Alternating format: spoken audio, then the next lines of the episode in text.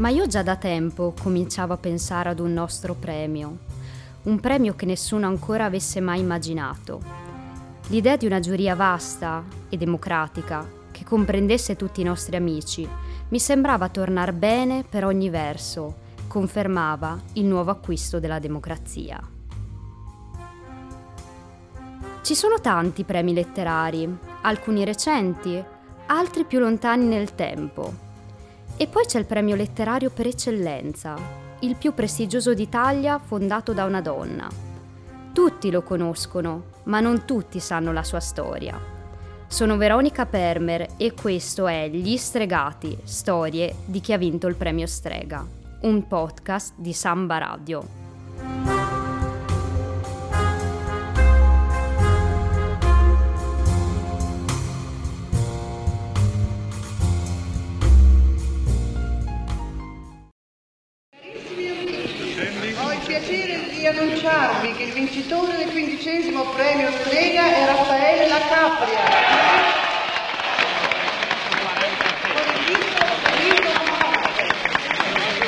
Raffaele La Capria ha vinto con 96 voti, Arpino e La Cialente ne hanno ottenuti 95. È il 6 luglio 1961 quando lo scrittore Raffaella Capria vince per un voto il premio Strega con il romanzo Ferito a morte, edito da Bompiani. Subito dietro di lui Giovanni Arpino con Un delitto d'onore e Fausta Cialente con Ballata Levantina. Seguono Natalia Ginsburg, Augusto Frassinetti e Fabio Tombari. Ormai quella casa officina che è lo strega, è diventata uno strumento agile e robusto per la diffusione della narrativa. Quella sera la votazione a Villa Giulia ebbe carattere di vero spettacolo. Sembrava che i tre scrittori avessero tagliato insieme il traguardo, quando il presidente del seggio, Luigi Barzini, scandiva a voce alta i numeri delle schede. Ma nel frattempo che cosa era successo in quegli anni, in quel labirinto di fatti che il premio Strega porta con sé. Facciamo una cosa, riavvolgiamo il nastro e riprendiamo quel filo prima di immergerci in quella bella giornata del romanzo di La Capria. Ci siamo? Siamo pronti? Era una serata nervosa e accesa quella del 1950 Qualcosa di indefinito e grave si stava insinuando nel giro di pochissimo tempo. Grande protagonista di quell'anno era Cesare Pavese con La Bella Estate, una raccolta composta da tre racconti lunghi. A Maria Bellonci, senza secondi fini, c'era scritto sulla copia che aveva dato alla fondatrice. Accolto come un gran libro, anche coloro che l'avevano criticato si rallegrarono della sua vittoria, come se quel giorno, in qualche modo, vi avessero contribuito. Un mese dopo, però, forse un senso di colpa aveva colpito alcuni di loro. La voce di Rosetta, del racconto Tra donne sole, si confondeva con quella dell'autore. Proprio come quella donna, anche Pavese si era avvelenato in una pensione con una forte dose di sonnifero. Lo aveva fatto senza polemica, come Rosetta nel libro. Quel palmo di terra si era sgretolato sotto i suoi piedi il 27 agosto. Forse era stata una coincidenza, ma sembrava che quel sacrificio doloroso avesse rafforzato ancora di più la narrativa dello strega. Il 1951 viene ancora ricordato come un anno memorabile meglio conosciuto come l'anno della Gran Cinquina. Che fare, per chi votare, quella volta la scelta era davvero difficile. Quasi una vita di Corrado Alvaro? L'orologio di Carlo Levi? Il conformista di Alberto Moravia? A cena col commendatore di Mario Soldati? Gesù fate luce di Domenico Rea? Erano rimasti fuori degli ottimi libri, ma la maggioranza la ottenne Alvaro con il suo diario civile sugli italiani e la società contemporanea. Una cinquina incandescente, anche se le fiamme di un fuoco inatteso divamparono l'anno dopo. A pochi giorni dalla presentazione dei candidati al sesto strega, i libri di Alberto Moravia vennero messi all'indice come opere pericolose. Per la prima volta il Santo Uffizio entrò a sorpresa nel premio. Dubbioso fino all'ultimo se entrare in gara, Moravia, dopo l'accaduto, prese coraggio e partecipò con le sue opere complete, i racconti. Quell'anno Moravia vinse e quella sera era arrivato perfino dall'America John Steinbeck che a ogni Moravia pronunciato alzava il bicchiere per brindare. Nel frattempo, nel 1953, Massimo Bontempelli è il primo laureato ad aggiudicarsi lo strega e un anno dopo la RAI dà inizio alle sue trasmissioni televisive. Signore e signori, buon divertimento.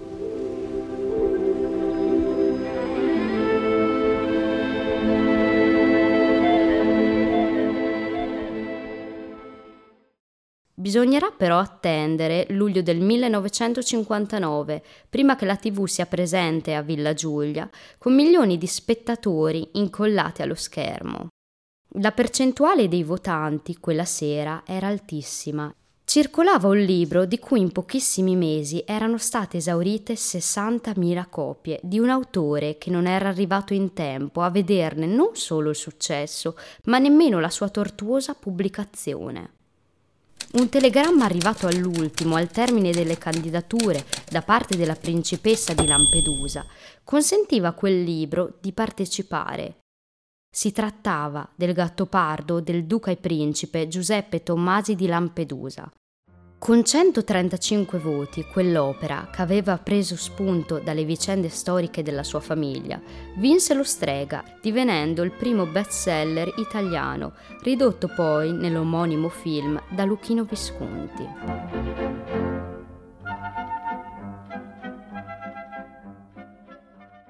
I numeri dei libri usciti dal premio Strega balzavano a un ritmo irrefrenabile, ma prima di arrivare a Ferito a morte, un ultimo spazio lo merita la prima vincitrice del premio.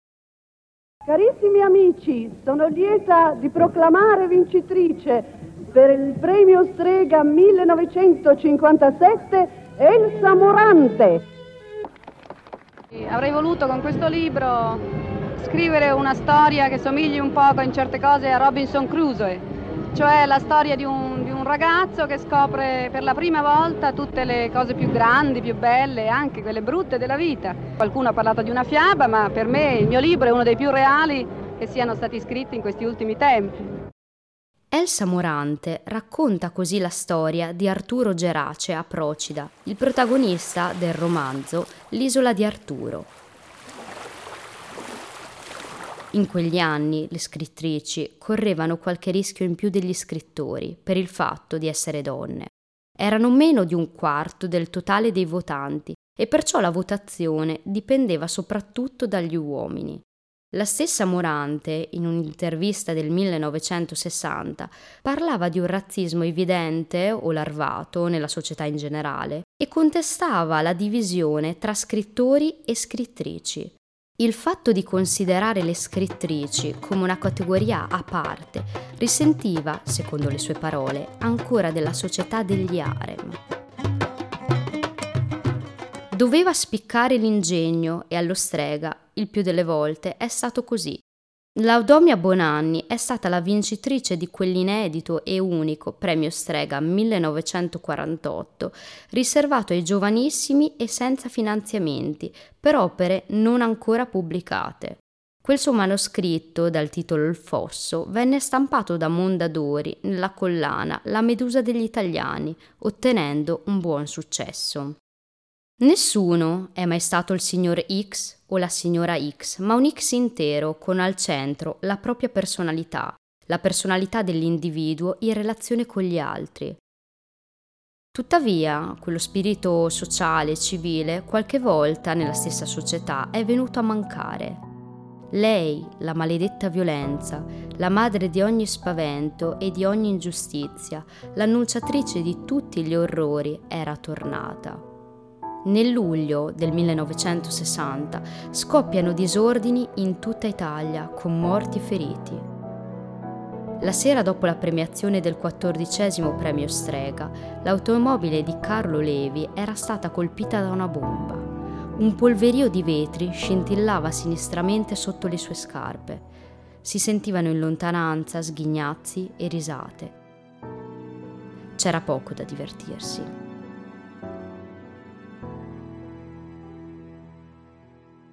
Raffaele La Capria allora aveva quasi 38 anni. Alle sue spalle la guerra, la sua partecipazione al 52 battaglione di istruzione, varie traduzioni, il romanzo Un giorno d'impazienza, la collaborazione con la rivista Sud e tanto altro.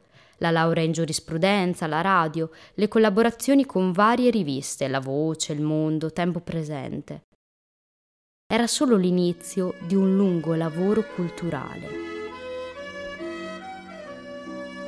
Oggi la Capria si avvicina ai cent'anni.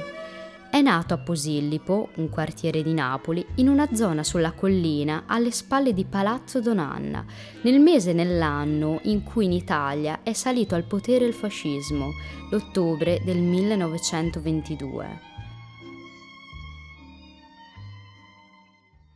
Quel contatto con la natura, quel palazzo seicentesco che affonda nel mare, la storia che si insinua e tanti altri elementi ritornano. Ferito a morte è nato da lì, dal fondo di quel mare di quella bella giornata dove tutto ha avuto inizio. La spigola, quell'ombra grigia profilata nell'azzurro, avanza verso di lui e pare immobile, sospesa, come un aereo quando lo vedi sbucare ancora silenzioso nel cerchio tranquillo del mattino l'occhio fisso di celluloide, il rilievo delle squame, la testa corrucciata di una maschera cinese e vicina, vicinissimo, a tiro, la grande occasione. La letta dell'arpione fa da mirino sulla linea smagliante del fucile. Lo sguardo segue un punto tra le branchie e le pinne dorsali. Sta per tirare, sarà più di 10 kg. Attento, non si può sbagliare. E la cosa temuta si ripete. Sul fondo di sabbia luccica la freccia inutile. La grande occasione, la cosa temuta, la grande occasione mancata. Sono parole cariche di significato, scritte con la maiuscola, che non si esauriscono in questa prima pagina, ma ritornano. La battuta di pesca, letta da Raffaele La Capria, è l'inizio di Ferito a morte, un incipit rivelatore, ma che viene scandagliato a sprazzi nel corso di tutto il romanzo.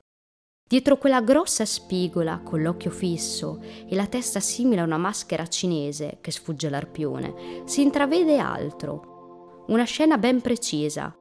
Anzi no, la scena, la scena di un'altra occasione mancata. È una donna. Si chiama Carla Boursier, anche lei con l'occhio marino e una bionda coda di cavallo. Si pettina i capelli come quella volta sulla spiaggia a Positano, nella notte di Capodanno del 1949. Sogno e realtà si confondono in un andirivieni continuo di fatti e pensieri solo accennati, che ritornano poi in un tempo non lineare. Ferito a morte è così, è un romanzo a più strati, in cui il lettore non comprende fin da subito dove si trovi e chi parli, è spaesato. Solo con il tempo capisce di essere dentro il dormiveglia del protagonista Massimo De Luca. I colpi del maglio arrivano forti dallo stabilimento balneare in costruzione. In quella stanza buia, dove si trova Massimo con suo fratello Ninì, si stampa sulla parete un grafico d'oro, il segno evidente di una bella giornata ma da quella bella giornata, ormai per Massimo, non c'è da aspettarsi più nulla, solo la sua partenza per Roma, da lì a poche ore. Quando uscì ferito a morte, nel 1961, ci furono delle resistenze. La sua forma, la tecnica, la struttura erano una novità in Italia. La rinuncia dell'unità soggettiva e la polifonia di più voci su piani temporali diversi avevano messo diversi critici in crisi. Quelle voci, che si disperdevano in chiacchiere e monologhi, si mescolavano con la voce narrante, una specie di commento in terza persona al presente che cercava di ricomporre il romanzo, ma allo stesso tempo esprimeva in alcuni casi anticipava i pensieri dei personaggi. Come si permetteva quel giovane scrittore di scrivere così in contrasto con i libri che scriviamo noi? E così alcuni critici tiravano fuori dei modelli che andavano da Joyce a Proust, da Faulkner al Nouveau Roman. In realtà quello che sfuggiva è che la sperimentazione nasceva da una precisa esigenza morale ed etica più che estetica. È vero, la Capri aveva letto quei libri, ne aveva letti tanti altri, ma quello con cui voleva fare i conti era il suo ambiente storico, sociale e culturale, quello napoletano e la corrente del naturalismo a cui si rifaceva. Quel punto di vista dall'alto, sentimentale, della borghesia napoletana, con i suoi gusti e stereotipi, non era adatto. Per mostrare la borghesia così com'era, era necessario staccarsi in tutti i sensi, anche con il linguaggio e la forma. Lo sguardo decentrato e critico di un borghese napoletano che fosse anche un europeo scontento, scontento di come era stata rappresentata la sua classe sociale. Tutto questo lo si ritrova nel protagonista del romanzo, Massimo, in quella bella giornata che viene meno, da quel risveglio mattutino, il giorno della sua partenza per Roma, nel 1954, il tempo della memoria si deforma avanti e indietro per sette capitoli. Susseguono una serie di fatti, la notte di Capodanno di Massimo con Carla e quell'occasione mancata, la storia con Flora nel frattempo, le vicende in casa De Luca, gli altri amori di Carla, le uscite in barca e la pesca subacquea, le chiacchiere, i pettegoletti tra i ragazzi della borghesia napoletana al circolo nautico e al bar Middleton, la presenza di Gaetano, i racconti di Nini e tanto altro. I tre capitoli finali ripercorrono invece i ritorni episodici di Massimo a Napoli e dintorni dal 57 al 60. Napoli ormai è cambiata, il paesaggio è diverso, c'è un clima morale e civile deprimente, ma quello che esplode nella seconda parte del libro era già stato preparato prima. Alla fine si gira sempre intorno alle stesse cose, vita elicoidale, tutto è fermo nel rotolo del tempo.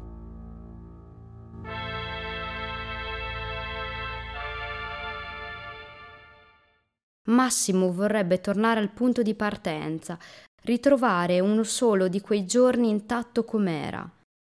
Quel mare colorato pieno di pesci, la cattura della spigola, il primo incontro con Carla in barca nell'estate del 1943. Lei, quella biondina, che Massimo aveva visto per la prima volta all'Istituto Grenoble e che ora ha conosciuto davvero. Perché hai ucciso la spigola? chiede Carla a Massimo. Quando la vedi sott'acqua è un'altra cosa. È così piena di vita, di bellezza, e tu vuoi possederla. Non c'è scampo, risponde lui. Ma Massimo in realtà a chi si riferiva? Alla spigola o a Carla? A distanza di anni, durante quella notte di Capodanno a Positano nel 1949, Massimo ricorda quella volta con Carla sulla spiaggia e quell'occasione mancata per troppo amore giovanile. L'occhio marino di lei è come quello della spigola mancata all'inizio del libro. Quella spigola ha l'occhio fisso e la testa simile a una maschera cinese. La stessa maschera cinese che Carla indossava quella notte dell'occasione mancata. È un simbolo. Ricomparirà anche in seguito, poco prima che Massimo parta per Roma. Eccola lì la maschera, in una vetrina di una gioielleria con due smeraldi negli occhi, Quella, la vedi quella? dice Massimo a uno sconosciuto in strada. Il riflesso sul vetro, Carla che è passata con la sua bionda coda di cavallo oscillante. E nel frattempo tutto attorno si deforma e si corrode.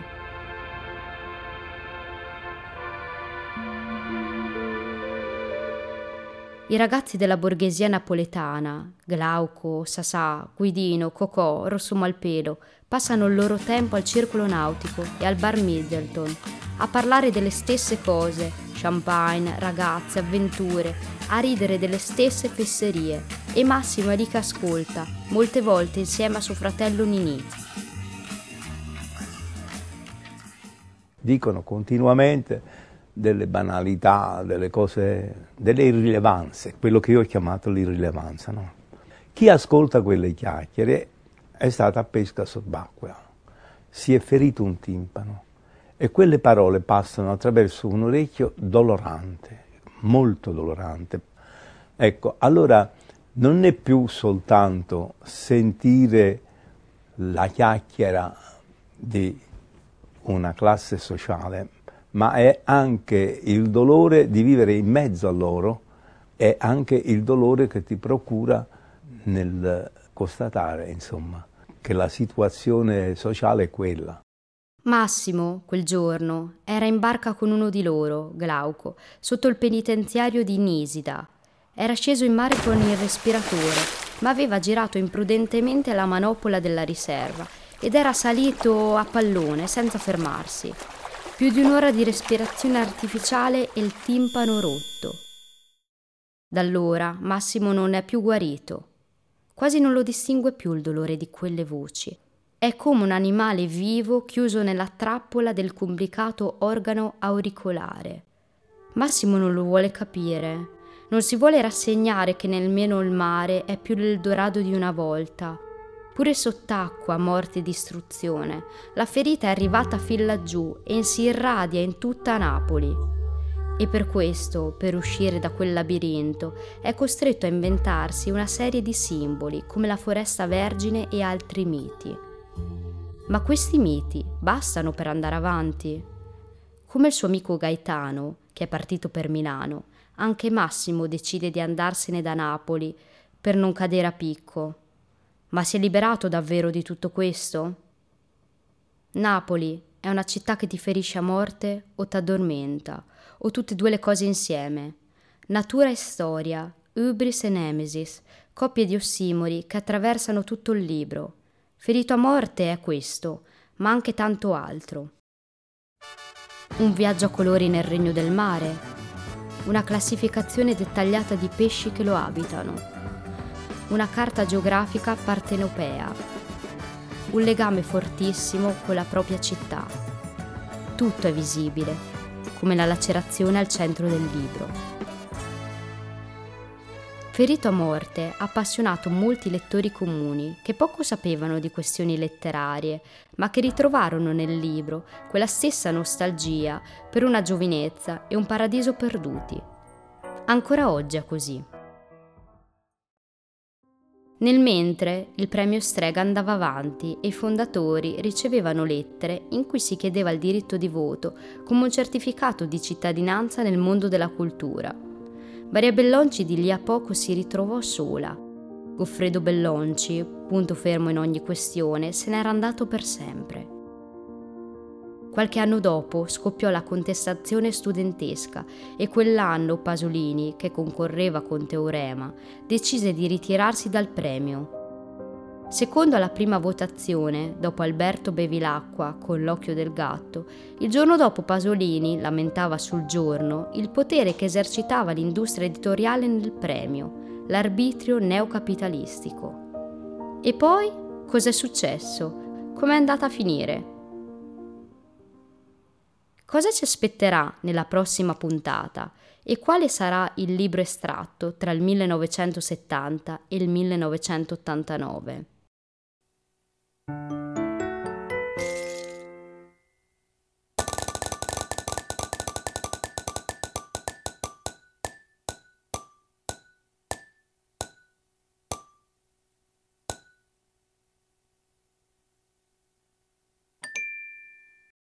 Le quattro ragazze Wieselberger di Fausta Cialente, premio Strega 1976, sarà il protagonista della terza puntata.